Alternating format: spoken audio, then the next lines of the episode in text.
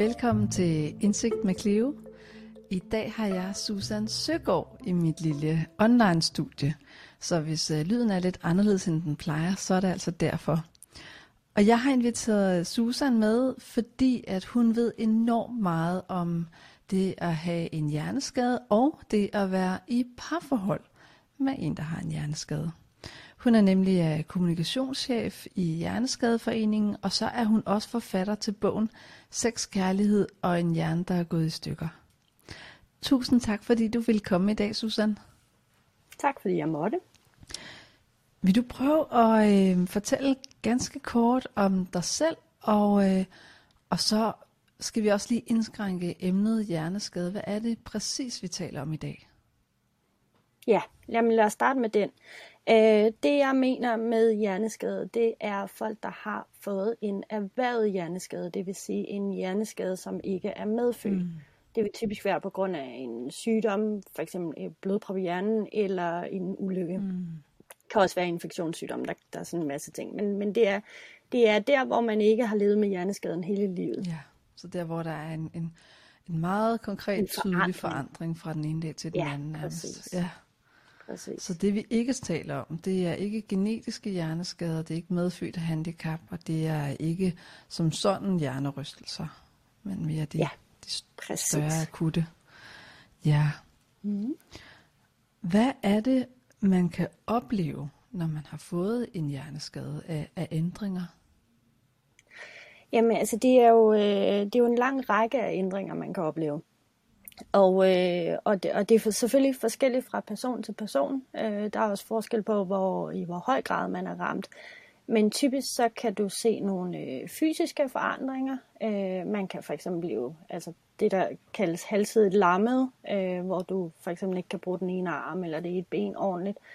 Øh, så er der øh, kognitive, mentale forandringer, mm. øh, som fylder rigtig meget. Det er jo det er jo der, hvor vi har øh, alle de ting, vi gør med øh, planlægge vores hverdag, tage initiativ til ting, øh, hukommelse osv. Ja, IQ faktisk øh, Typisk også. bliver man... Hvad siger du? Også IQ generelt. Altså det både kan sætte ind på hukommelse og koncentration og problemløsning. Ja. Altså, vi taler faktisk vældig lidt om, at det påvirker intelligensen. Okay. Øh, man kan sige, det, det, det gør det i mange tilfælde heller ikke. Altså, det er jo ikke sådan, at man bliver dummere af at få en hjerneskade. Der er bare ting, der bliver virkelig meget sværere. Mm. Øh, og der er ting, der tager, altså, kræver meget mere energi. Mm.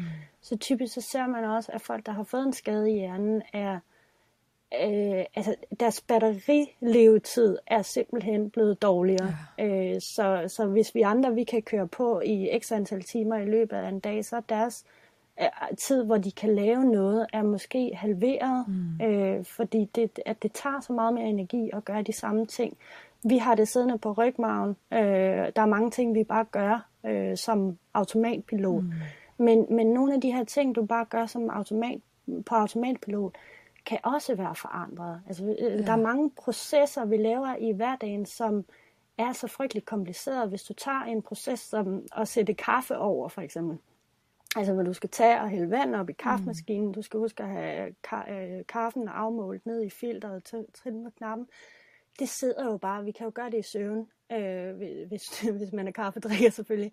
Øh, men, men, men når man så har fået en hjerneskade, så kan den der den der proces, den kan ligesom være, være gået tabt. Ja. Øh, så du, du kan ikke, øh, altså det, det, det, det kræver lige pludselig, at du tænker over, hvad du gør, og du kan måske ikke engang helt regne rækkefølgen ud på tingene, du skal gøre, som du plejede at gøre. Så, så det øh, jeg hører, det er, at det er især arbejdshukommelsen, der bliver svækket. Altså den her... Altså arbejdshukommelsen bliver øh, ofte svækket, ja. Den her øh, automatiske, motoriske hukommelse, hvor vi vi husker, hvordan man gør, mens man gør det, mens vi orienterer mm. os i, i trafikken for eksempel, eller reglerne. Ja. Øhm, ja. Og så hører jeg dig også sige, at det er de eksekutive funktioner, altså det her med at holde overblik mm. og holde opmærksomhed og koncentration. Mm. Ja, det er det. Øh, og noget af det, der også, øh, også sker, det er, at øh, det her med sanseoplevelser og sansefortolkninger kan også gå i stykker. Mm. Øh, og øh, Øh, og du kan, normalt, hvis der ikke er noget galt i hjernen, så kan, så kan mange af os, vi kan sagtens være ude i rum med rigtig mange forskellige lyde ude i den offentlige trafik, sidde på en café og koncentrere os fint om den her samtale, vi er i gang med. Men når, når de her ting så er gået i stykker ind i hjernen, så, øh, så kan du måske lige pludselig ikke filtrere lyden. Det vil sige, alle, for nogen er det sådan, at alle lyde på en eller anden måde kommer til at fylde lige meget. Mm. Så hvis vi to vi sidder og taler sammen på en café, og, og jeg for eksempel er den, der har hjerneskaden, ja. så hører jeg lige så meget det, der sker ved bordene omkring wow. os, og det, der sker ude på gaden, og det, der bliver bestilt op i baren, at, at din hjerne hjælper dig simpelthen ikke til at forstå, hvad det er, som er det vigtigste at få med. Mm. Øh, og det er jo klart, det er både igen øh, dræner enormt meget energi, men det gør også mange situationer rigtig svære. Det gør mange sociale situationer svære også. Ja. Så der er også, det er jo sådan en blanding mellem en, en sensorisk forstyrrelse og så en opmærksomhedsforstyrrelse, fordi man ja. ikke kan sortere stimuli fra. Mm. Ja. ja, og det kan være sådan lidt, nogle gange så kan det faktisk være lidt kompliceret at, at sætte fingeren på præcis om det er det ene eller det andet, mm. om det er det ene eller det andet sted i hjernen. Øh, og det er også, altså nu her i Hjerneskadeforeningen, hvor jeg arbejder, der er det jo noget, som vi egentlig heller ikke lægger så meget vægt på, om det er det ene eller det andet. Det skyldes, vi, vi lægger meget vægt på, hvad betyder det reelt for den person, der lever med ja, det. Den øh, individuelle hvad, hvad har det indflydelse på dit, ja, på dine sociale relationer, på dine parforhold osv. Mm.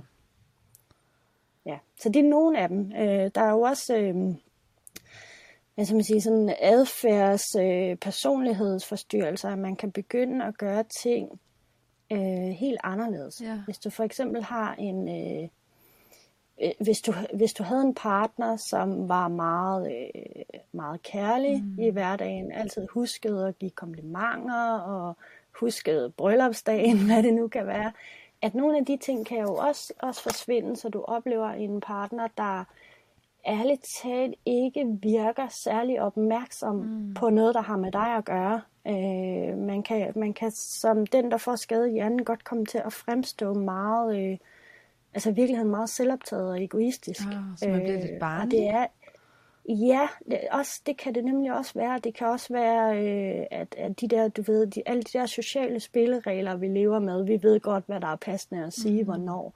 Altså, der er også nogle filtre, der kan blive brudt ned, så du kan opleve en partner, der ellers altid var... Øh, det kunne godt være den, der altid var den sjove, øh, men fortalte, hvad skal man sige, ikke, ikke enormt upassende vidigheder, og det kan lige pludselig være gået over til noget, hvor man sidder og krummer lidt tær og siger, det var måske ikke, det var måske ikke det rette selskab at fortælle det her i, når vi spiser middag med min chef, eller når, når vores teenage datters kæreste er på besøg, mm. eller hvordan det nu er. Ikke? Altså, der kan opstå nogle forfærdelige, pinlige situationer også. Og igen, altså, det, det er meget vigtigt det her med, at, at alle de her ting, jeg fortæller, kan opstå, men de gør det ikke nødvendigvis. Altså, der er ikke sådan nogen opskrift på, hvordan, øh, hvordan man er hjerneskadet. Øh, ja, det er jo og hvad man har med kæmpestort og ekstremt kompliceret organ, vi sidder og taler kæmpe, om. Ikke? Så. Kæmpe, kæmpestort, ja. ja. Altså, der, det er, og det er helt fra øh, ting, der næsten er ubetydelige, mm. til ting, der bare kan vælte alting. Mm. Ikke? Fordi altså, man kan sige, når jeg nogle gange står og taler med med, med meget unge mennesker, altså en 13-14-årig, der fortæller, at, øh, at personens far gør tilnærmelser til, til vennerne eller sådan et uh. eller andet. Ikke? Altså det bliver enormt grænseoverskridende, ja. og det er jo svært at forholde sig til, at det her det er faktisk det er jo min far, som jeg øh, på et eller andet sted stadig elsker, men han har bare forandret sig så meget. Ja, det er pinligt øh, for alle tre nogle, parter. Ja, super pinligt. Mm. Øh, og så kan man sige, der er jo også nogle af de de fysiske ting kan jo også være pinlige. De der sådan meget tydelige forandringer, meget tydelige handicap, mm. især for unge mennesker, men også for partnere. Øhm, det, det er meget almindeligt, at man kan få øhm, øh, synkeproblemer. Mm. Også. Øh, og det er, jo, det er jo også en af de fysiske følger. Øh, men det kan jo give noget værre råd i en restaurantsituation, for eksempel. Mm. Øh, og det, men, ja, det er det her med, når vi er ude i det pine, hvis vi, hvis vi prøver at dreje det tilbage på, hvad, hvad sådan noget det betyder i et parforhold, så mm. øh, ja, altså, man kan sige, du kan lave en meget, meget, meget lang liste over ting, der kan ske, når man har fået en hjerneskade. Og for mm. hver dem kan du sætte, eller lave en beskrivelse af, hvad kan det her betyde for mit parforhold, ja. og hvad kan det her betyde for mit sexliv. Og så kan man jo så ellers bare gå i gang med at plukke ud, det her kender jeg, det her kender jeg, det her kender jeg, hvad i alverden skal jeg gøre ved det. Mm. Øh, hvis man for eksempel har de her synkeproblemer, så prøv at forestille dig, øh, Altså den her helt almindelige kyssesituation. Hvis du har en partner, som slet ikke kan kontrollere sit øh, mundvand, for eksempel, det holder måske også op med ja, at være attraktivt. Fordi det simpelthen ikke kommer ned i halsen. Ja, det, er, altså det, det er måske heller ikke, så har man måske ikke lyst til at lave de her dybe tunge kys, ja. hvis det er, at, at, at det bare står ud over det mm. hele. Øhm, og det, det er bare sådan nogle små, små ting, og du har næsten ikke, øh, hvad skal man sige, du har næsten ikke noget sted at parkere det henne. Du har øh, ofte ikke rigtig nogen at tale med det mm. om, fordi det alligevel er sådan lidt grænseoverskridende, og mange går jo også rundt med en enorm loyalitet over for sin partner. Mm. Altså det, man har ikke lyst til at udlevere Nej, det det. Hvis, hvis du den, der er i et forhold med en hjerneskade, det kan jo være rigtig svært at tale med andre om, at jeg synes måske, det her det er, det er ubehageligt nu, eller jeg synes faktisk, det er ulækkert nu. Øh, altså fordi nu, nu, nu kommer vi til at tale om, om en hel masse altså ret, ret sådan negative ting, og, og det her kan jeg egentlig godt være lidt ked af, fordi det, altså alt ved at få en hjerneskade er jo ikke negativt, men det er jo klart, når vi taler om de her problematikker, så kommer det jo op. Men noget af det, der også kan ske... det er vigtigt for at præcisere, hvordan det kan se ud, og hvordan hverdagen kan forandre sig. Ja, ja. Mm. Altså noget, noget, øh, noget af det har også, øh, altså kan også være sådan noget med, at personen kan øh, hvad skal man sige, miste evnen til at huske, at hygiejne betyder noget. Ja. Øh, at, at det, selvom de egentlig altså fysisk er i stand til selv at gå i bad og børste deres tænder og redde deres hår, så er det ikke længere noget, der rigtig betyder noget for dem. Er det forsvundet altså, for, fra deres opskrift for hverdags ting og rutiner? Ja, at det her det er noget, man skal. Ja. Og det, det, kan man sige, det er jo virkelig noget, der skal læres. Ikke? Det er jo der, hvor der virkelig er brug for nogen, der sætter ind og siger, okay, men det kan godt være, at det ikke længere betyder noget for dig mm. at holde dig pænt og ren, men det betyder noget for din partner, det betyder noget for dine omgivelser, mm. øh, at du gør det. Og det er jo igen klart, at hvis man står med en partner, som har fået det problem, så er der jo helt sikkert også nogle ting, der giver dig mindre lyst til at gå i seng med vedkommende. Øh, en anden spændende ting er, øh, nu taler vi om det her sensoriske før, der taler vi meget sådan om, om øh, øh, høresans mm. for eksempel. Øh, det kan gå ud over alle sanserne. Øh, meget relevant i parforholdet er jo også følesansen. Ja, altså det øh, taktile. Ja, mm. lige præcis. Noget af det, som, øh, som man kan opleve efter en hjerneskade, er, at ting simpelthen føles anderledes. Mm. Altså det, som var den her blide berøring, du måske godt kunne lide i forvejen, som vi brugte meget sammen, kan lige pludselig være en irritation, mm. eller måske decideret komme til at gøre ondt. Ja. Øh, det betyder, at der er også nogle ting, man plejede at gøre sammen, som man er nødt til at finde ud af igen.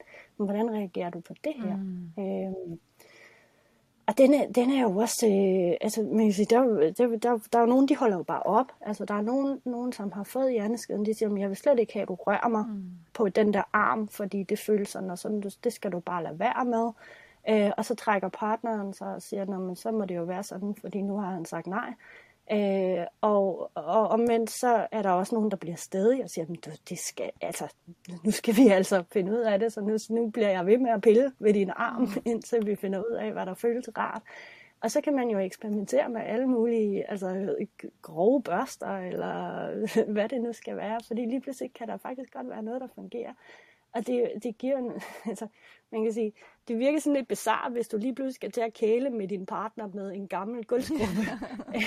men, men, men faktisk er bare, at, det, at for nogen, der virker ja. det. Altså, at det er simpelthen, fordi det der, der kan du virkelig mærke noget, og det faktisk kan føles rart og sådan noget. Og det, at, hvis vi nu skal få noget positivt ud af det, så kan det jo faktisk være nogle rigtig gode, gode ting at gøre sammen som par. Mm. At man ja. prøver at finde ud af, hvordan føles tingene for dig. Og så må vi bare prøve os frem, og det kan godt være, at det er nogle helt skøre ting, vi får trukket op af skuffen. Men, men lige pludselig så er der måske noget, der virker. Ja, man går på øh, oplevelse igen, for dig. ligesom at være teenager ja. på en eller anden måde. Ja, og det er faktisk det, er faktisk det man skal mm. rigtig meget.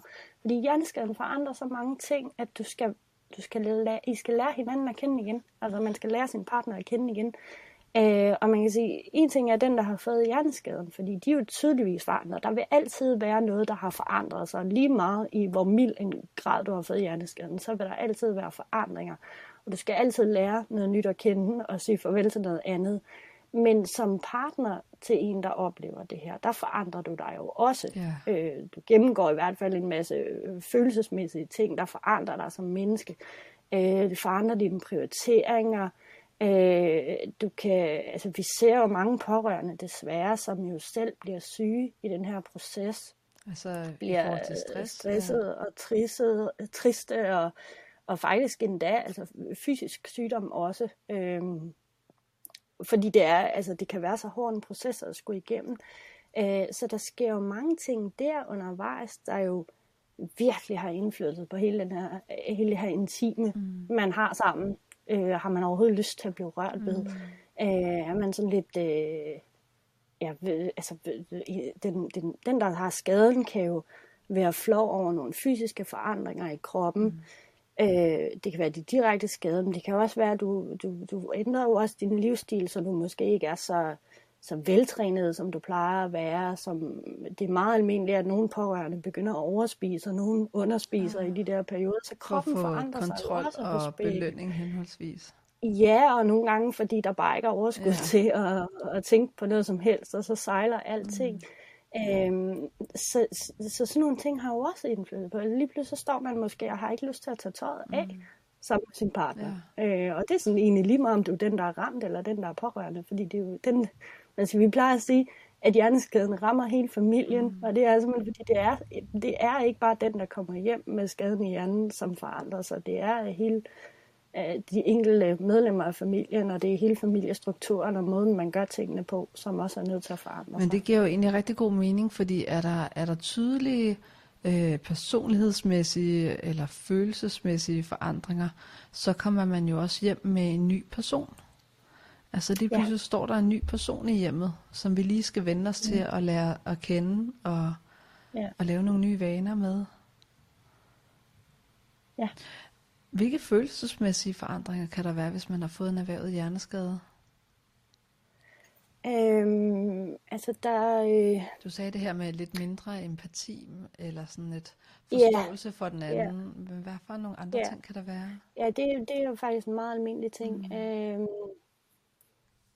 Øh, ja, det er sjovt. Nu fik jeg lige sådan en, en lille blackout, ja. fordi jeg tænkte, det er, helt, det er jo et helt kapitel, jeg har med de der følelsesmæssige forandringer. Jamen, jeg, jeg fik øh, faktisk en association, hvis det er okay. Ja, men så tager lige det. Øh, det er fordi, at, at du har godt hørt om det hvide snit, ikke sandt? Ja. Og det blev jo opdaget på grund af en erhvervet hjerneskade. Det var en, øh, en railroad worker, hvad hedder sådan en spor, togsporsarbejder, jeg kan ikke huske hvordan, men jeg tror, der skete en eksplosion eller et eller andet, sådan så han fik ja. en, øh, en, øh, en metal øh, kæp eller stang. Han fik en metalstang ind igennem øjet og ud gennem frontallappen øh, i højre side. Og det gjorde, at han øh, ændrede personlighed. Altså han, han var sådan lidt han var sådan lidt ligeglad eller flad i sin personlighed. Ja. Øhm, og samtidig så var han overhovedet ikke lige så kærlig over for hans kone, som han plejede. Og han var langt mere aggressiv. Han var meget kortlundet. Ja. Og der skulle ikke så meget mm. til, før han blev frustreret. Øhm, så han havde, han havde virkelig ændret personlighed. Men det var også fordi, at den gik jo lige igennem frontallapperne, hvor vores personlighed og vores overblik sidder. Øhm, men, men også igennem højre side, som jo er center for aggression, kan det være. Øhm, så han ændrede markant både følelsesliv og personlighed.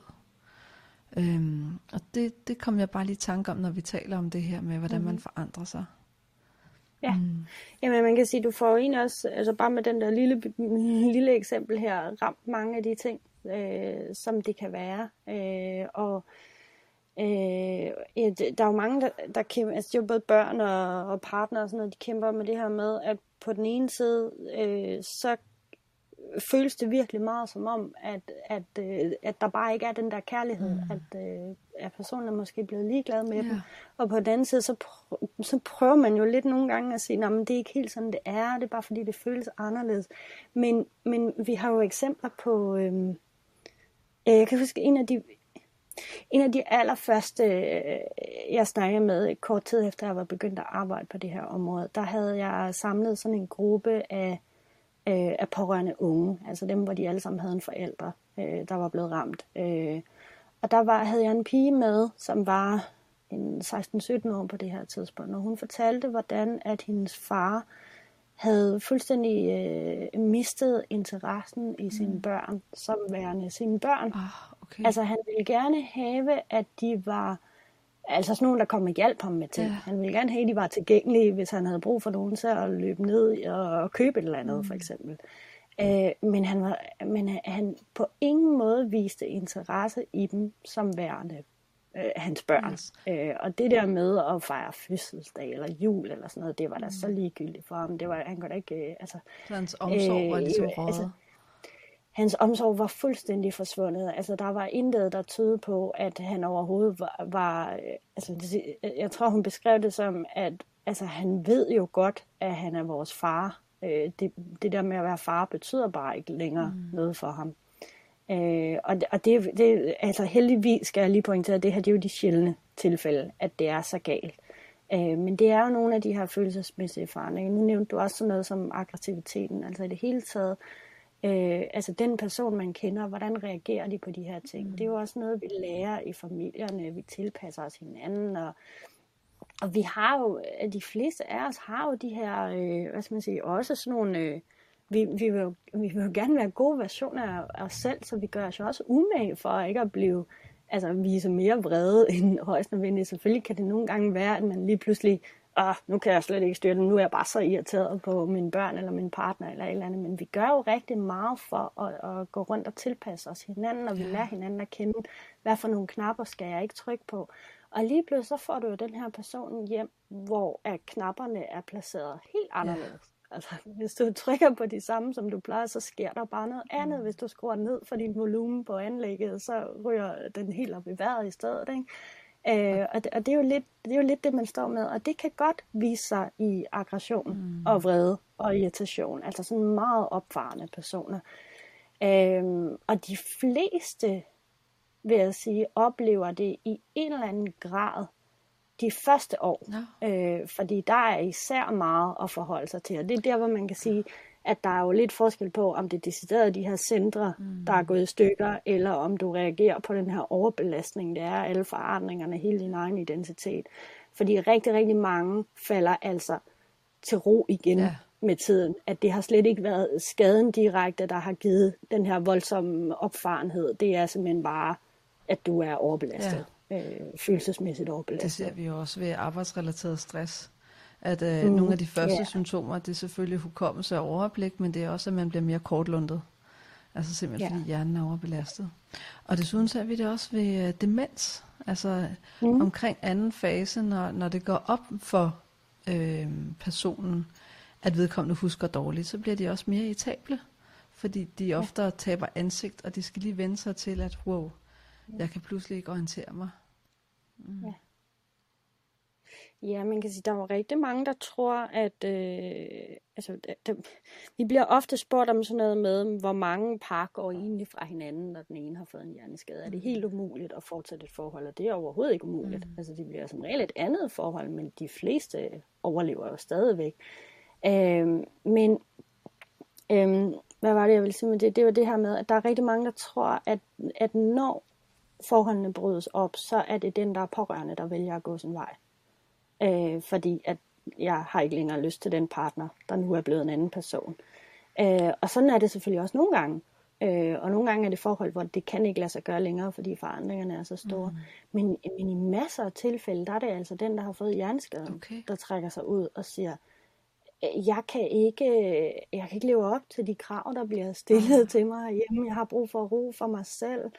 Øh, vi ser eksempler på, øh, altså øh, jeg har talt med flere, der har hjerneskaden, der har forklaret det med, at på et eller andet tidspunkt, så har de accepteret det, der er sket, har ligesom erkendt, mm. jeg har de her, øh, de her nye udfordringer, de her ting er blevet sværere for mig, de her ting kan jeg, øh, og så arbejder jeg med det. Nu kommer jeg videre med mit liv.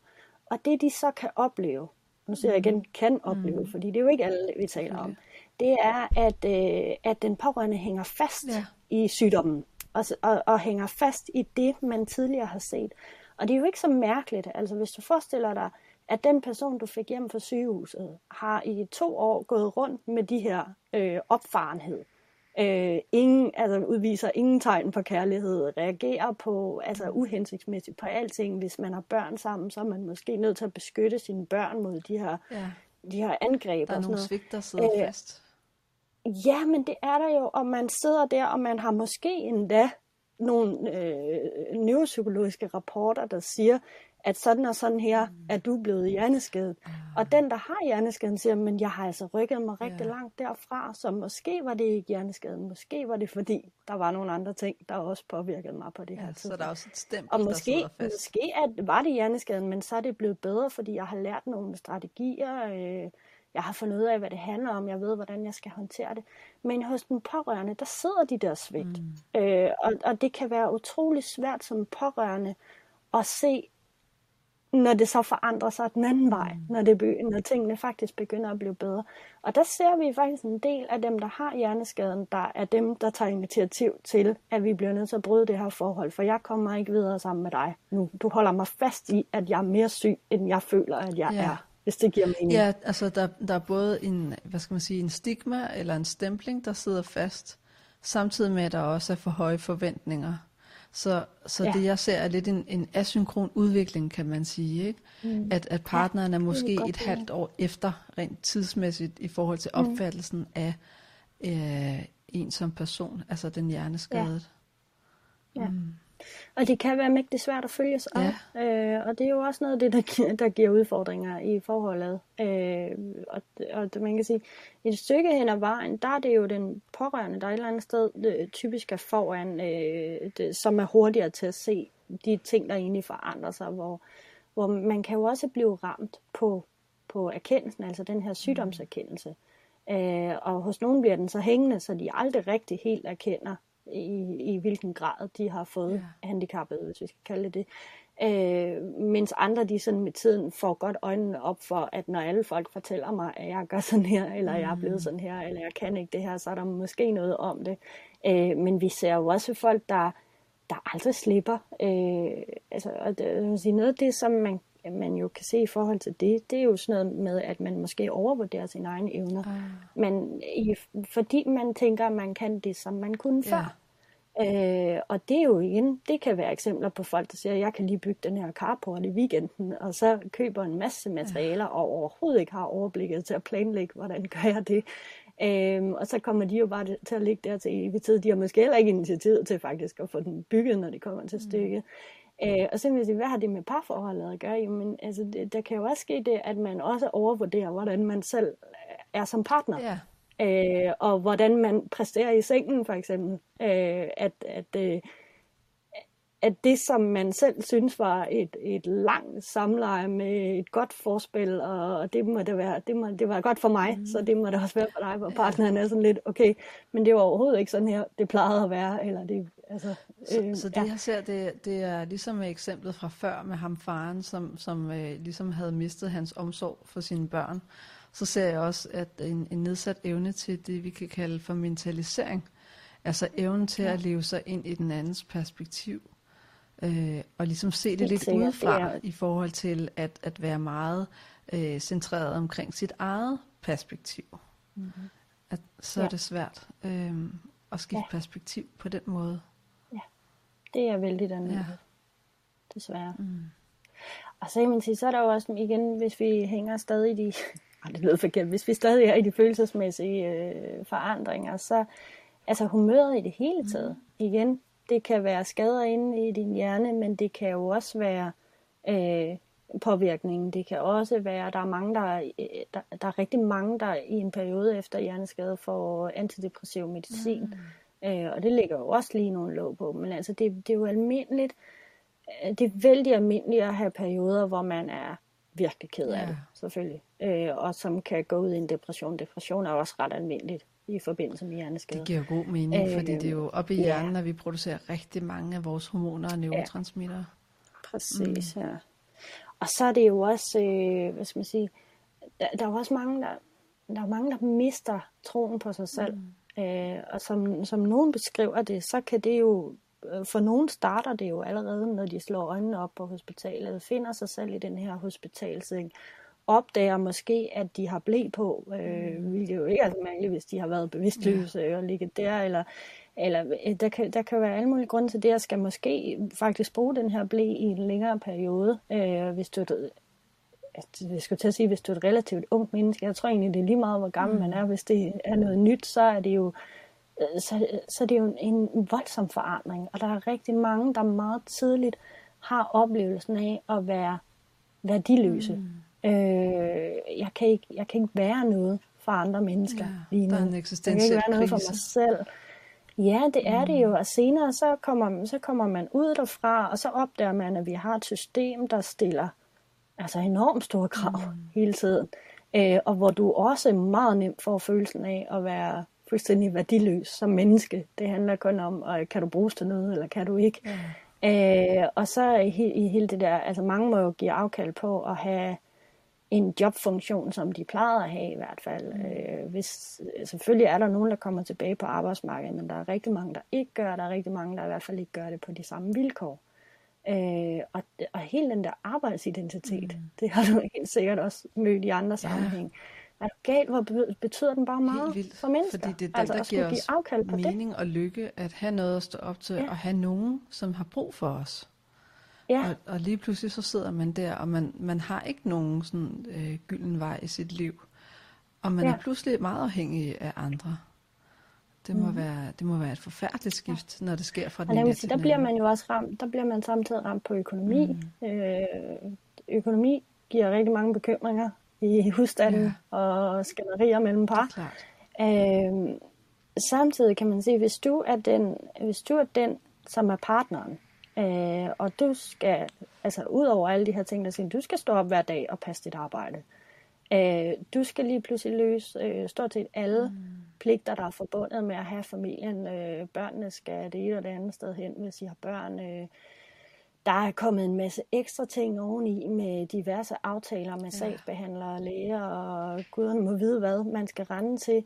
Øh, og så, du er, du er simpelthen fyldt fuldstændig op fra morgen til aften. Altså vi har eksempler på, på folk, der begynder at stå op klokken 4 om morgenen, bare for at nå wow. det hele, og så knokler til klokken 1 om natten, hvor de så endelig får sat en vask over, eller hvad det nu er.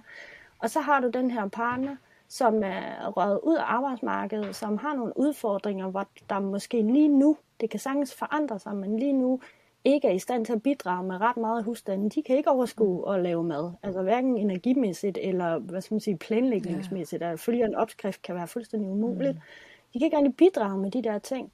Uh, så, så, så der har vi eksempler på nogle, de sidder måske, altså hvad kan du så? Så kan du se tv mm. og vente på, at din familie kommer hjem igen.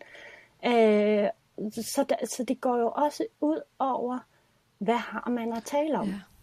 Øh, fordi der, der har ikke den der sådan udveksling, som der plejede at være, om hvordan har din dag så været, eller nu skal du høre, hvad jeg lige bøvlede med, eller gud, hvor var min chef eller min kollega irriterende i dag, eller eller der, der, er ikke, der kommer ikke rigtig noget tilbage. Nej, det er øh, ligesom, om man... det, det kan være nogle svære samtaler. Ja, men man deler ligesom ikke et liv mere på samme måde, fordi hvor det var lidt fordelt, og, og vi tog væk fra hinanden, så kommer vi tilbage til hinanden og taler. Mm så er det ligesom ja. om, at, at den ene part tager 95% af pligterne, og den anden oplever mm. ingenting, fordi vedkommende ikke kan.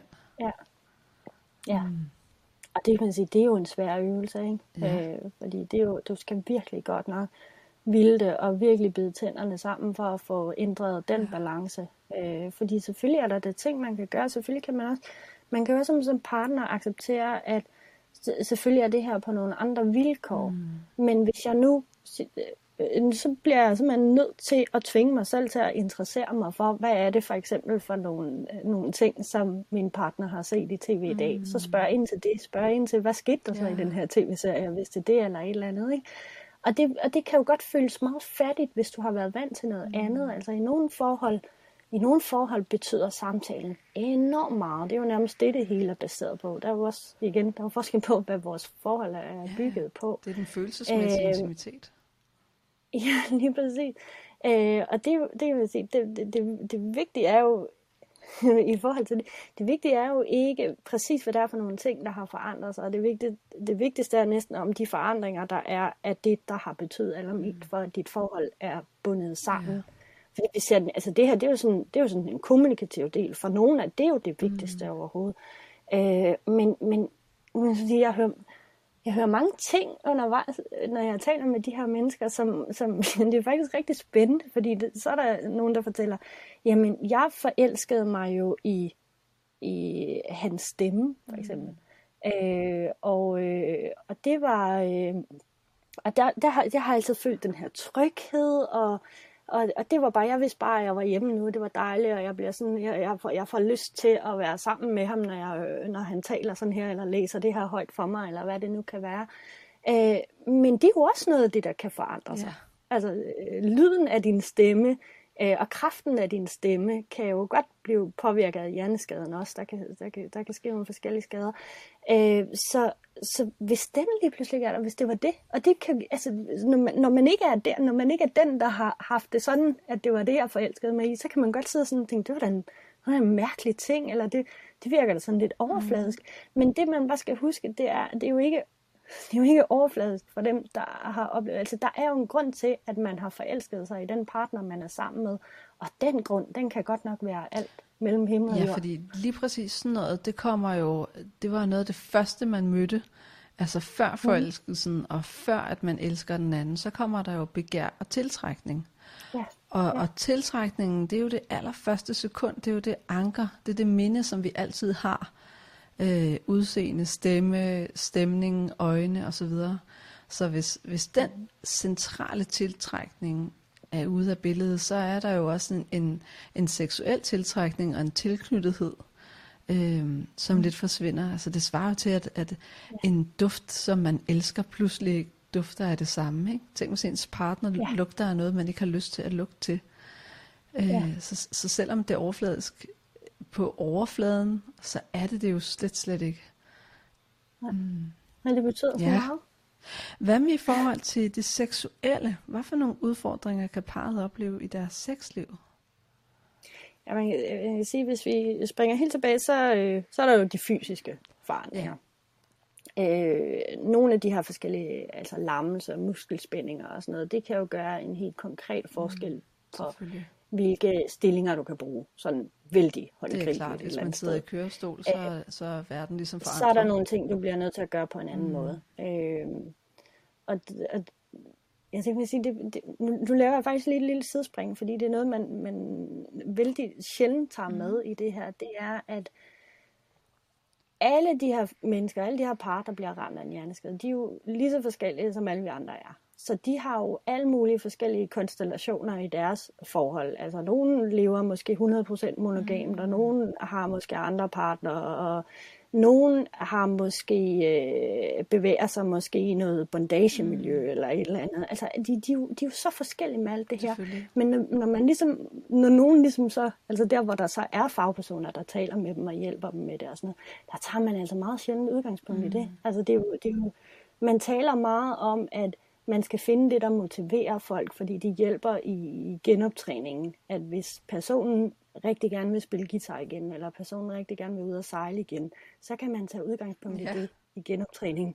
Men Altså, Men hvis man rigtig gerne jeg vil godt tænke mig at vide, hvordan at fysioterapeuten reagerer, hvis der sidder en person og siger, jeg har rigtig meget lyst til at gå til det der ræb øh, mm. øh, onsdag aften igen sammen med nogle andre. Hvordan, hvordan altså, kan de overhovedet håndtere det? Mm. Det er sådan et spil. Ikke?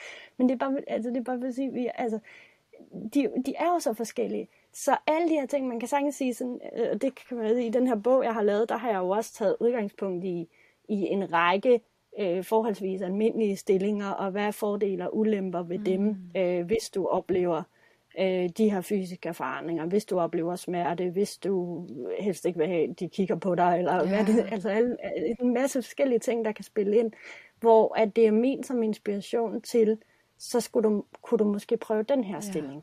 Yeah. Øh, men der er, vi jo, der er jeg jo heller ikke gået ind i det der, øh, altså det der univers af, altså den der mangfoldighed i, hvad man egentlig godt kan lide at gøre, og ikke gøre sammen med sin partner, eller sammen med andre, eller hvad det er. Og det, det, det, det, det, altså, når man i forvejen er låst af alle de her begrænsninger, mm.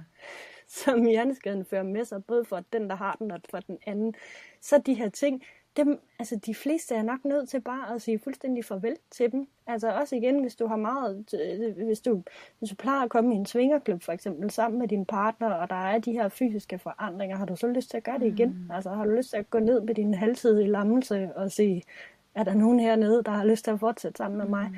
Altså det, der, der bliver en masse, altså jeg ved ikke om skam er det rigtige ord, men der, der er i hvert fald noget med synet på sig selv og, og forventet syn fra andre ind over ja, der. det seksuelle selvværd og, og også en ja. seksuel identitetskrise. Når der er noget, mm. vi pludselig skal sige farvel til, så er det jo koblet med sorg. Ja. Mm. ja. Og der kan være meget, man skal sige farvel ja. til, i hvert fald. Men det var, altså, det var sådan de, øh, de fysiske ting. Så er det vældig almindeligt at, øh, at miste lysten mm. til sex. Øh, igen, det kan være øh, direkte skade i hjernen, det kan være noget hormonelt, mm. det, kan, det kan også være medicin, det kan også være en følelsesmæssig påvirkning, der kan være rigtig mange årsager til det. Øh, den er ret almindelig. Mm. Vi ser også det modsatte, at man har fået en øget lyst til ja. sex. Øh, og, og man kan sige at nogle gange, at, at det er jo dejligt, men omvendt så har, er der desværre også eksempler på, øh, at det kan blive altså nærmest overgreb. Ja Øh, fordi hvis du så samtidig øh, har svært ved at læse din partners journaler, øh, ikke rigtig forstår det, altså det er jo, det er jo en helt forfærdelig ting, øh, kan man sige. Men, men det sker desværre, at vi har partnere, der føler sig voldtaget af deres øh, hjerneskade. Øh, Ja, det er klart, af den fordi, grund. At, at hvis det... fordi lysten kan blive meget voldsom samtidig med, at hele det der hvor at nu skal du vide, om det du gør er rigtigt eller forkert, så samtidig er forsvundet. Ikke? Og, og så en partner, der er svært ved at, at, at udtrykke grænser og sige nej, hvis de ved, ja. at deres partner måske bliver vrede ja. over det, eller slet ikke forstår det. Ja. Mm. Eller går i frys. Det er heldigvis også relativt sjældent, mm. men, det, men det, det findes jo, og vi bliver nødt til at, at sætte ord på, at det findes. Øh, for man kan sige, det er, jo, det er jo et af de tilfælde, hvor at der altså der, der, der skal helt sikkert gøres noget ja. ved det. Øh, og du sandsynligvis ikke kan blive i det her forhold, hvis det ikke er noget, som personen kan få hjælp til at forandre den adfærd. Ja, for søren, for det er jo, det er jo øh. utilsigtet seksuel vold, der lige pludselig er inde i billedet. Ja, ja det er præcis. Mm.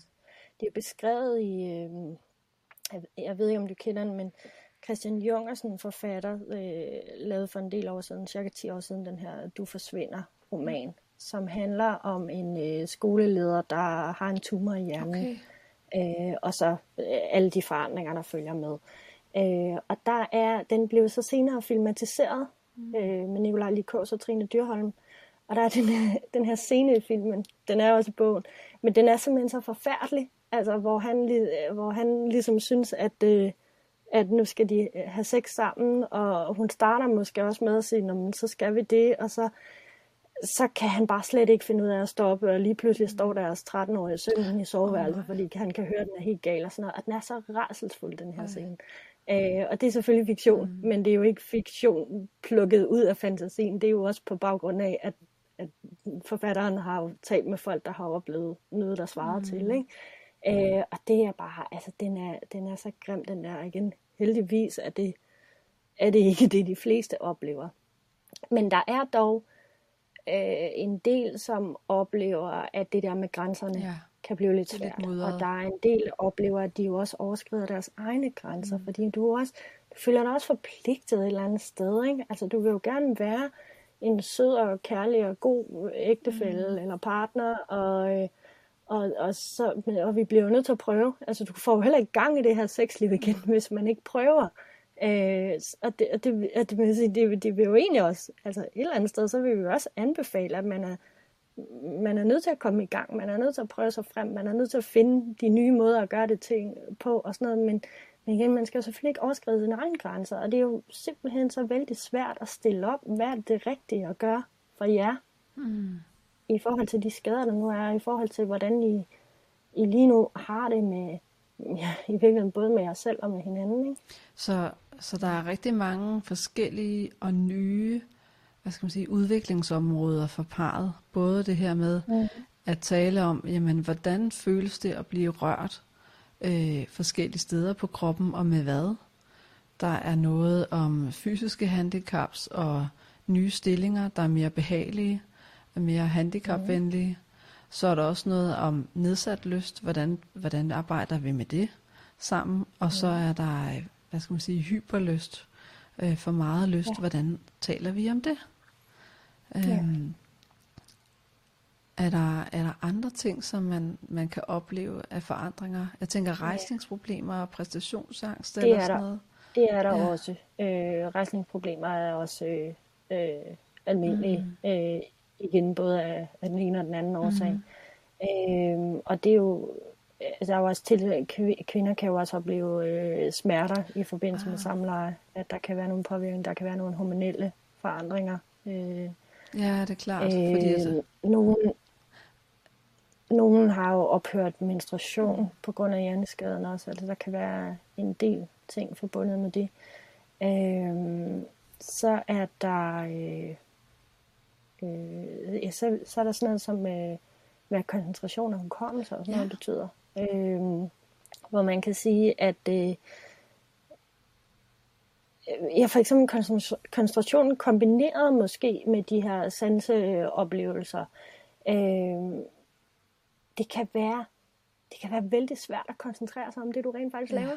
Øh, hvor man kan sige, det kan det jo i hvert fald, altså nogle gange, hvis vi, hvis vi er sådan lidt overkørt, og jeg har for meget om ørerne, og, mm. og jeg skal huske det ene og det andet og det tredje, det kan man godt komme til at tage med sig ind i sengen, mm. og så kan man egentlig ikke rigtig fokusere på det, der egentlig foregår. Det tror jeg, altså det tror jeg, at de fleste har oplevet på et eller andet tidspunkt, og lige pludselig kommer du til at tænke på den her liter mælk, du mm. skulle have købt, eller hvad det nu kan være. Ikke? Øh, men nogle af de her, de mennesker, de oplever det jo bare i særlig høj mm. grad. Altså hvis de ikke har fået tømt helt ud, altså ja. forstået på den måde, at der må ikke ligge noget vasketøj over i hjørnet. Mm. Der må ikke være øh, krummer i sengen, som kan distrahere. Øh, der, man må ikke vide, at der står en kaffekop ude i køkkenet, som ikke er blevet vasket op. Øh, der må ikke lige pludselig komme skraldemænd uden for vinduet. Øh, altså, der, der kan være et hav af ting, du bliver nødt til at, at, at øh, faktisk lige pludselig planlægge dig ud af, at det skal ja. være så distraktionsfrit miljø som overhovedet wow. muligt, for at at vedkommende overhovedet kan koncentrere sig om at have det her samleje. Ja, fordi hvis øh, opmærksomheden er så svækket, så betyder mm. det jo også, at man kan være mindre til stede og i kontakt med sin partner. Og for manden, der har det jo en kæmpe betydning, fordi det betyder mm. jo i sidste ende, at han ikke kan holde rejsningen, hvilket ja. så kan skabe nogle, øh, nogle, hvad skal man sige, interpersonelle eller samlivsproblemer imellem hinanden. Ikke? Fordi hun kan modsat også tage det meget personligt og reagere uhensigtsmæssigt, og det kan så skabe ekstra ja præstationsangst, som så i sig selv ja. kan være meget afledende på den negative måde. Ja. Men det er fuldstændig hovedbesømmet, ja. det der, at det der, de der sådan afledte effekter er det, at det kan tage så meget med sig. Mm. Øhm, ja. Så det betyder også noget, hukommelse betyder også noget. Altså, altså det, det, det er jo ikke noget, man går rundt og tænker så meget over, hvad det egentlig, mm. hvad det egentlig betyder, at man kan huske ting. Men det kan være, at man kan ikke huske de aftaler, man har lavet. Mm. Øh, man kan ikke huske, hvad, hvad den anden godt kan lide længere. Øh, selvom du lige har fået det at vide, øh, fordi vi har lige talt om de her ting mm. en gang til at fundet ud af det sammen, og så har du allerede glemt det. Øh, det kan være, at man ikke, altså, man kan ikke huske, øh, hvornår man egentlig sidst havde sex. Mm. Øh, og det kan gå den ene og den anden vej, fordi hvis du har fået rigtig meget lyst, så kan det godt være, at det kan være en, altså en af de, en af de sådan meget håndgribelige ting, man kan gøre, det er jo at, at, at putte det nærmest ind i en kalender. Ja, have et system og sige, prøv at høre her, jeg vil gerne gå i seng med dig, hvis man gerne vil det selvfølgelig, øh, men jeg magter det kun to gange om ugen. Mm. Jeg har simpelthen ikke energi til mere, og du vil hele tiden, mm. hvis, det, hvis det er ødeløst for eksempel. Så kan man sætte det ind i et system, hvor personen kan se, ja, øh, ja okay, om nu kan, så kan man gå til lidt ned og sige, okay, nu, der, nu skal jeg kun sove en gang mere. Ja. øh, men det er lidt sådan der. Øh, og omvendt, så altså man kan på de her, og hvis man ikke hvis man ikke på en eller anden måde har fået det synliggjort, og, og man er i et forhold, hvor det kan være nødvendigt, så, så kan det jo både betyde, at den, din partner har rigtig meget lyst, så de hele tiden kommer og siger, nu skal vi gøre det igen. Øh, og, det, og det kan jo være, altså, hvis du virkelig ikke vil det så meget, så fører der jo alle de der ting med, som du lige ramser op igen, at man begynder at mm. på sig selv og sine egne grænser, og der, der, det er jo en hel perlerække af ting, der går i gang. Øh, omvendt, hvis personen ikke, nu tænker jeg ikke nødvendigvis nedsat lyst, men hvis du har en partner, som har mistet evnen til at tage initiativ, Øh, fordi det er jo, også, det er jo vældig almindeligt. Er jo en, en neurologisk og hvis du, hvis du, du havde måske en partner, der var rigtig, rigtig god til at gøre opmærksom på, at nu har jeg lyst til dig, øh, og det er faktisk ikke fordi, at vedkommende ikke længere har lyst mm. til det, mm. men vedkommende får aldrig lige taget det der initiativ mm. til, at nu skal vi gøre det. Så det bliver måske også lige pludselig dit job. Øh, ja. Om du så vil putte det ind i et system, hvor det er faste dage, eller om, om det så bare skal være, når du selv husker at have lyst til det, fordi din partner gør det mm. ikke. Øh, og, og der kan man sige, hvis, hvis vedkommende så i det mindste kunne huske, at nu er der gået rigtig lang tid, og så måske at den vej selv kunne sige, hov, det kunne da godt være, at jeg skulle gøre lidt, eller nu tager jeg lige en note i den her kalender, hvor jeg skriver tingene ned, eller et eller andet. Men hvis de ikke engang kan huske det, samtidig med nedsat initiativ, så sker der jo aldrig noget på den front. Og det, det, ja, det sætter igen gang i alle de der ting. Har han, har han eller hun overhovedet lyst til mig mere, når de aldrig så, aldrig kommer og spørger. Så det jeg hører er også, at, at synliggørelse og planlægning, selvom det er lidt usekset, mm. er også en meget stor del mm. af det. Det er mega usekset, men det kan virkelig gøre en forskel. Og, og det giver jo god mening, hvis opmærksomhed og hukommelse er svækket, fordi så er visuelle mm. redskaber og kalender jo alfa og omega for, ja. at man ikke skal gå og overkompensere og kæmpe unødigt mm. meget. Ja, øhm, præcis. Hvad kunne du godt tænke dig at sige til, øh, til parret derude, som det aller sidste, inden vi går videre til, til dagens anbefaling? Altså, øh, altså, jeg kunne godt tænke mig at sige, at øh, selvom at det kan føles sådan, øh, så er I overhovedet ikke alene mm. om de problemer, som I oplever. Øh, der er helt sikkert andre, der har prøvet noget, der ligner, øh, og der er helt sikkert også muligheder for at få hjælp. Yeah til en, del, en ret stor del af det. Øhm, ja, og så ja, for, for pokker der, for, fortælle om, hvad der egentlig, hvad der rent faktisk betyder mm. noget. Altså, fordi, og, og, og, og det her med, jamen, øh, det kan godt være, eller ja, man kan sige, Øh, jeg har rigtig svært ved at mærke, at du stadigvæk elsker mig, mm. når du ikke længere tager initiativ til noget som helst. Det er selvfølgelig ikke en bebrejdelse, for jeg ved godt, at du har svært, altså, at det bliver svært med initiativer. Men kan vi finde en anden måde, hvor, hvor jeg ved, at hvis du gør det her, øh, så så ved jeg, at det er fordi, du elsker ja. mig. Altså, fordi det er jo også nogle gange det, nogle gange skal man finde nogle nye veje. Ja. Øh, og folk, de, der hvor det er lykkedes, og det er det jo heldigvis hos mange, der hvor det lykkedes, der er det bare sådan nogle, altså nogle gange, det, det, altså det er nærmest, altså det er nærmest ren magi, at man lige pludselig har, har, har fundet ud af, Nå, jamen, det kan, altså, det, det, det, det kan være alle mulige små ting, som, men, men noget af det ligger jo for eksempel i den der synliggørelse. Øh, jeg har for eksempel en, øh, i den der bog er der, er der en case, hvor at... Ja, når du siger den der bog, så er det ja, jo din bog, som hedder Sex. Ja, i min bog. Den der, den der bog med sex, kærlighed og en hjerne, der er gået i stykker.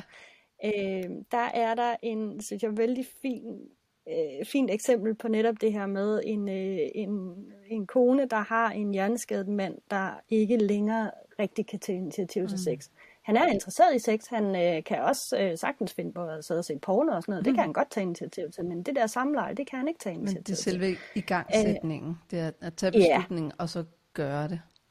Mm. Gøre det. Øh, og, øh, og hun havde det sådan lidt svært ved at være den, der sådan skulle sige det med ord, for eksempel. Mm. At det havde, hun, det havde hun ikke rigtig meget lyst til. Men så har hun fundet ud af, at hvis hun tager, øh, hun har meget inden bagerst, bagerst i sit klædeskab fundet den her natkjole, som blev indkøbt til bryllupsnatten no. i tidernes morgen. Øh, og den har hængt der, hun siger, at altså, det, hun er blevet større, det gør de fleste af os jo hen over tid, øh, og, og den passer måske ikke helt så godt, som den gjorde på bryllupsnatten. Men hvis hun tager den her på, øh, og går hen øh, sådan, og vimser i nærheden af ham, så forstår han det signal. Mm. Meget bedre end noget andet, de har prøvet. At så kan han reagere på det og sige, gud, jamen, så, så er det da nu, at vi skal have sex mm. sammen.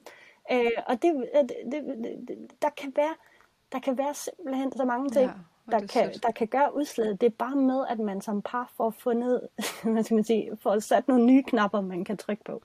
Ja, være lidt kreativ. Ja en rigtig god idé at være kreativ i hvert fald. Og så tænker jeg også, at vi vil bare opfordre alle til at melde sig ind øh, i Hjerneskadeforeningen og gå ind på hjemmesiden. Fordi... Helt sikkert, og hjemmesiden den hedder hjerneskadet.dk. Ja, hjerneskadet.dk. Hvad kan man finde der? Kan man finde pjæser og kurser? Eller? Øh, ja, det kan man. Øh, altså, vi har, vi har øh, altså, der, er jo, der er jo selvfølgelig en masse indhold om det ene og det andet og det tredje tema, som er relevant. Vi har rigtig meget øh, videomateriale, både hvor øh, dem, der selv har været i situationen, fortæller, men også hvor fagpersoner giver råd til og fortæller om, øh, at det kan være det her emne, men det kan også være, altså, det kan være specifikt de her følger, vi har talt mm. om. Hvad skal du gøre, hvis du har vanskelighed med koncentration eller kommelse for eksempel, eller initiativ? Personlighedsforandringer, hvad som helst. Vi har en masse dejlige materiale, både øh, videoklip, øh, lydfiler, øh, grafisk materiale, tekstmateriale. Mm. Altså der, der er virkelig meget. Vi har en, en shop, hvor man blandt andet kan købe øh, bogen her med seks kærligheder og en hjerne, der er gået ja. i stykker. Øh, og vi har selvfølgelig også pjæser om mm. det, der, det der helt. Så, øh, ja. så der er meget at hente. Øh, det, det, det er der. Hvad har du med til dagens anbefaling? Fordi nu har vi jo, øh, nu har vi jo nævnt din bog nogle gange, og det synes jeg er rigtig godt, ja. fordi den er mega god. Du har været så sød at sende et eksemplar mig. Øh, du har været så sød at sende et eksemplar til mig, og, øh, og jeg har ja. kigget den igennem. Den er, den er rigtig fed, fordi der er mange, der er mange cases fra det virkelige liv, og der er rigtig gode, konkrete råd i den også. Ja. Øhm, så er det dagens anbefaling? Ja, for det synes jeg faktisk, jeg vil tillade mig at være så ja. selv optaget, at jeg, jeg anbefaler den bog, jeg selv har skrevet. Det synes jeg, du skal og gøre. Sige, den, den udkom her sidste år. Ja. Øh, og det er jo, jo altså selvfølgelig med, med hjertet helt op i halsen, hvordan ja. bliver der taget imod den. Øh, men, men jeg synes godt, jeg kan være bekendt og anbefale den. Ikke bare fordi jeg selv har skrevet den, men også fordi, at den, de tilbagemeldinger, jeg har mm. fået, har, hvad skal man sige, det har bekræftet, at der er altså noget, altså vi har ramt både noget, der virkelig manglede, eller jeg har ramt, nu sagde jeg vi, fordi jeg taler i foreningsregi, mm. hvor vi har udgivet den, øh, men, men også, at det hjælper faktisk folk. Altså jeg har fået helt konkrete tilbagemeldinger fra, fra virkelige mennesker der uden der har læst den her bog og, og, og taget nogle af tingene, og, og det har hjulpet dem til at komme videre med lige præcis det her. Øh, og samtidig får jeg tilbagemeldinger fra alle mulige forskellige fagområder, der også har kunnet bruge den, og, og, og altså, hvor de også er blevet klogere på nogle ting, og måske er blevet bedre til at tale med dem, de står med om det, i stedet for bare at få det slået hen, ja. at det er måske ikke det vigtigste lige nu, fordi hvis folk, altså hvis folk selv bringer det op, så er det altså fordi det er vigtigt for dem mm. at fortælle om, hvad kan jeg forvente, at der sker, og hvad kan jeg gøre ved det, ikke? Så den vil jeg, jeg vil rigtig gerne anbefale ja. den. Og så nævnte du også filmen, og den hed Du forsvinder. Den hedder Du ja. forsvinder, ja. Ja, og der kan man sige, der, der er rigtig meget, jeg kunne anbefale der, men der er faktisk på vores hjemmeside, hvis man går ind der på hjerneskade.dk, mm.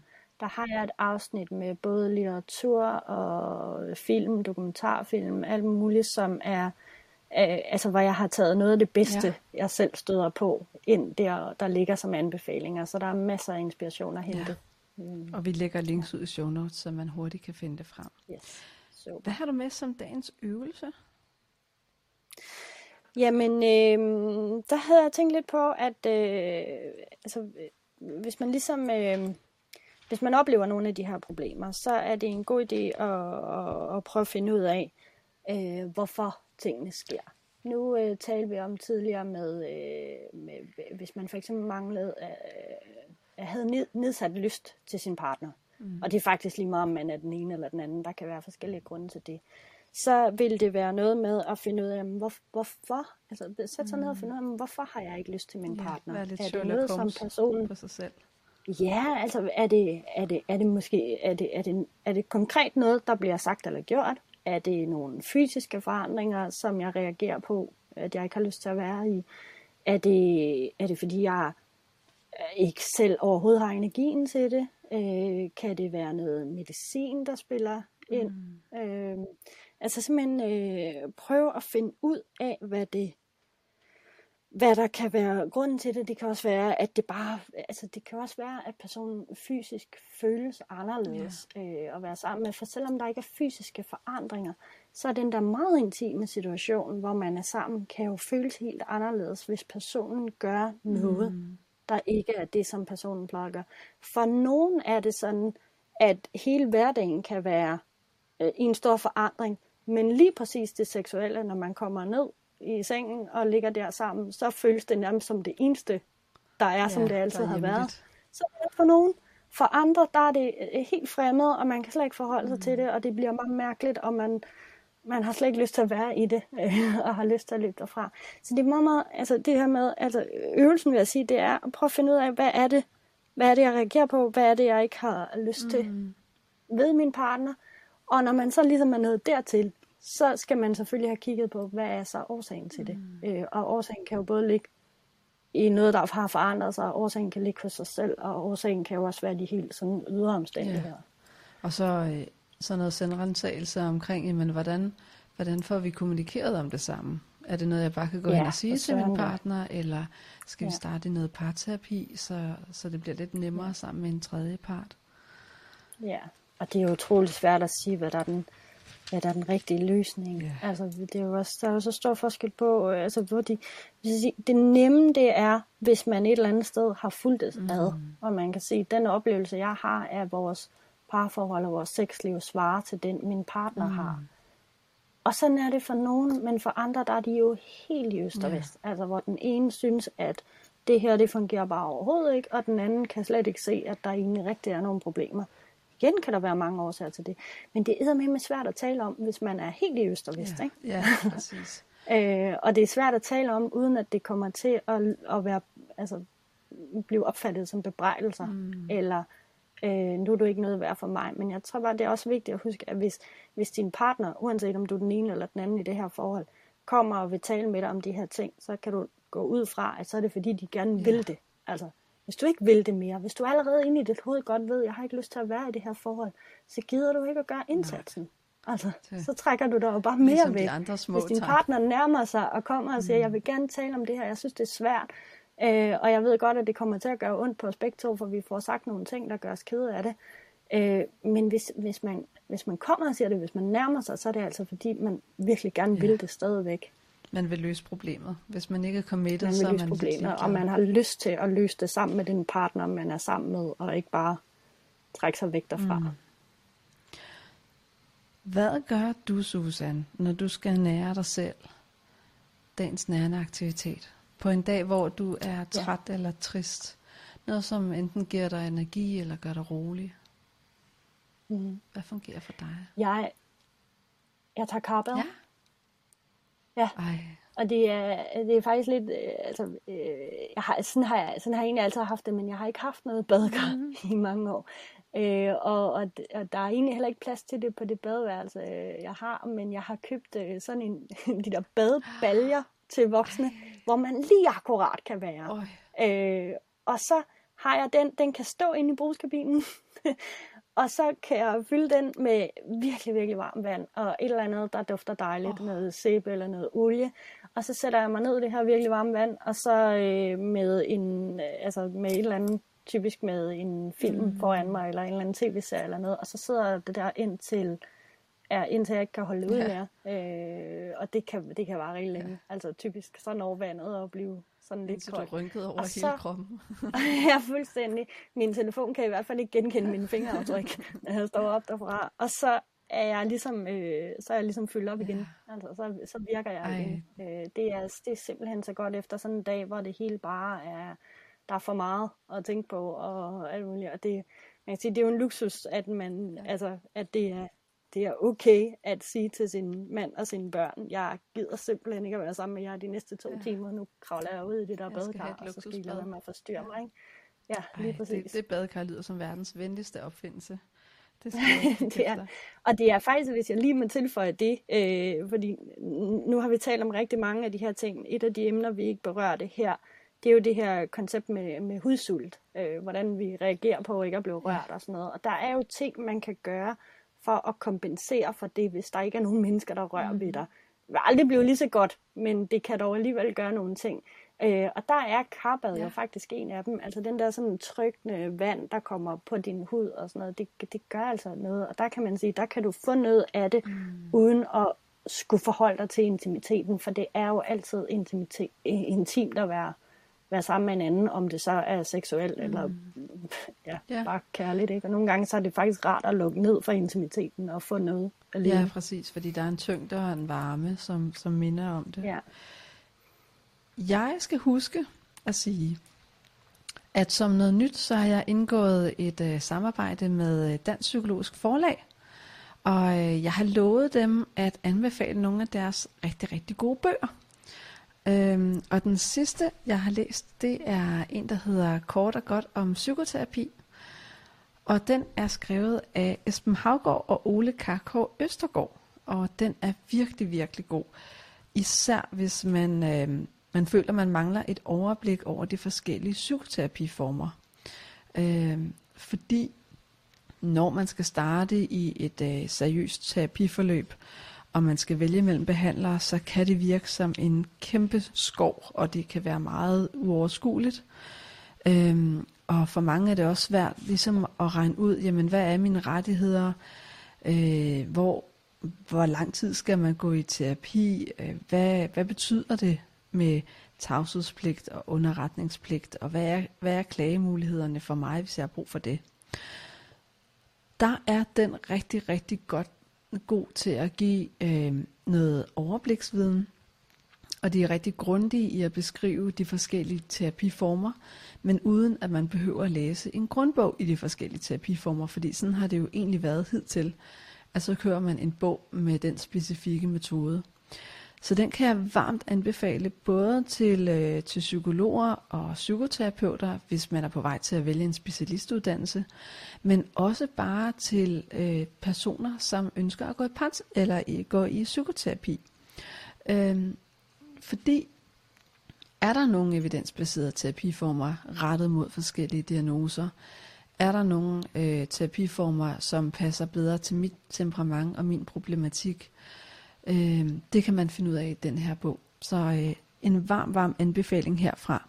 Og det er altså Dansk Psykologisk Forlag, der har udgivet den. De sælger den på deres hjemmeside, men hvis man googler kort og godt om psykoterapi, så kan den købes i de fleste boghandlere. Så det var dagens anbefaling fra mig og Dansk Psykologisk Forlag. Mega mange gange tak, fordi du kom i dag, Susan, og gjorde os meget, meget klogere på det at, øh, at være i et parforhold, hvor en person har en hjerneskade, og hvad hjerneskader egentlig dækker over. Det har været en kæmpe fornøjelse. Det var godt. Øhm, jeg lægger selvfølgelig links ud til uh, Hjerneskadeforeningen, og uh, så lægger jeg også et billede ud af os inde på Instagram, så hvis man ikke allerede følger uh, podcasten på Instagram, så kan man finde den uh, ved at søge på Indsigt med Cleo. Og uh, man kan også finde mig, psykolog Cleo, og man kan finde uh, Hvorfor gik du ikke bare på Instagram, min anden podcast. Kan man følge jer på nogle sociale medier? Ja, det kan man. Vi er, vi er forholdsvis aktive, så vi er på øh, Facebook, Instagram, Twitter, og så har vi en YouTube-kanal. Okay, wow. Øh, og så har vi faktisk lige i går, øh, øh, for de yngste ramte, har, har vi fået lavet en øh, TikTok. Okay. Men den, er, altså, den startede i går, men, øh, men den, øh, den, den skal nok blive fin også. Så vi er, vi er vældig til stede. Hvor er det godt. Hvor er det godt. Og LinkedIn også, i øvrigt. Øh, så lidt over Så det, man skal søge efter, det er Hjerneskadeforeningen. Så kommer ja. det. Ja. Ja, man kan sige, at alle vores platforme hedder faktisk hjerneskade.dk. Godt. Øh, men det dukker også op, for vi har selvfølgelig Hjerneskadeforeningen. Okay, så I profilerne hedder Hjerneskade.dk. Okay, ja. perfekt. Tak fordi du vil komme.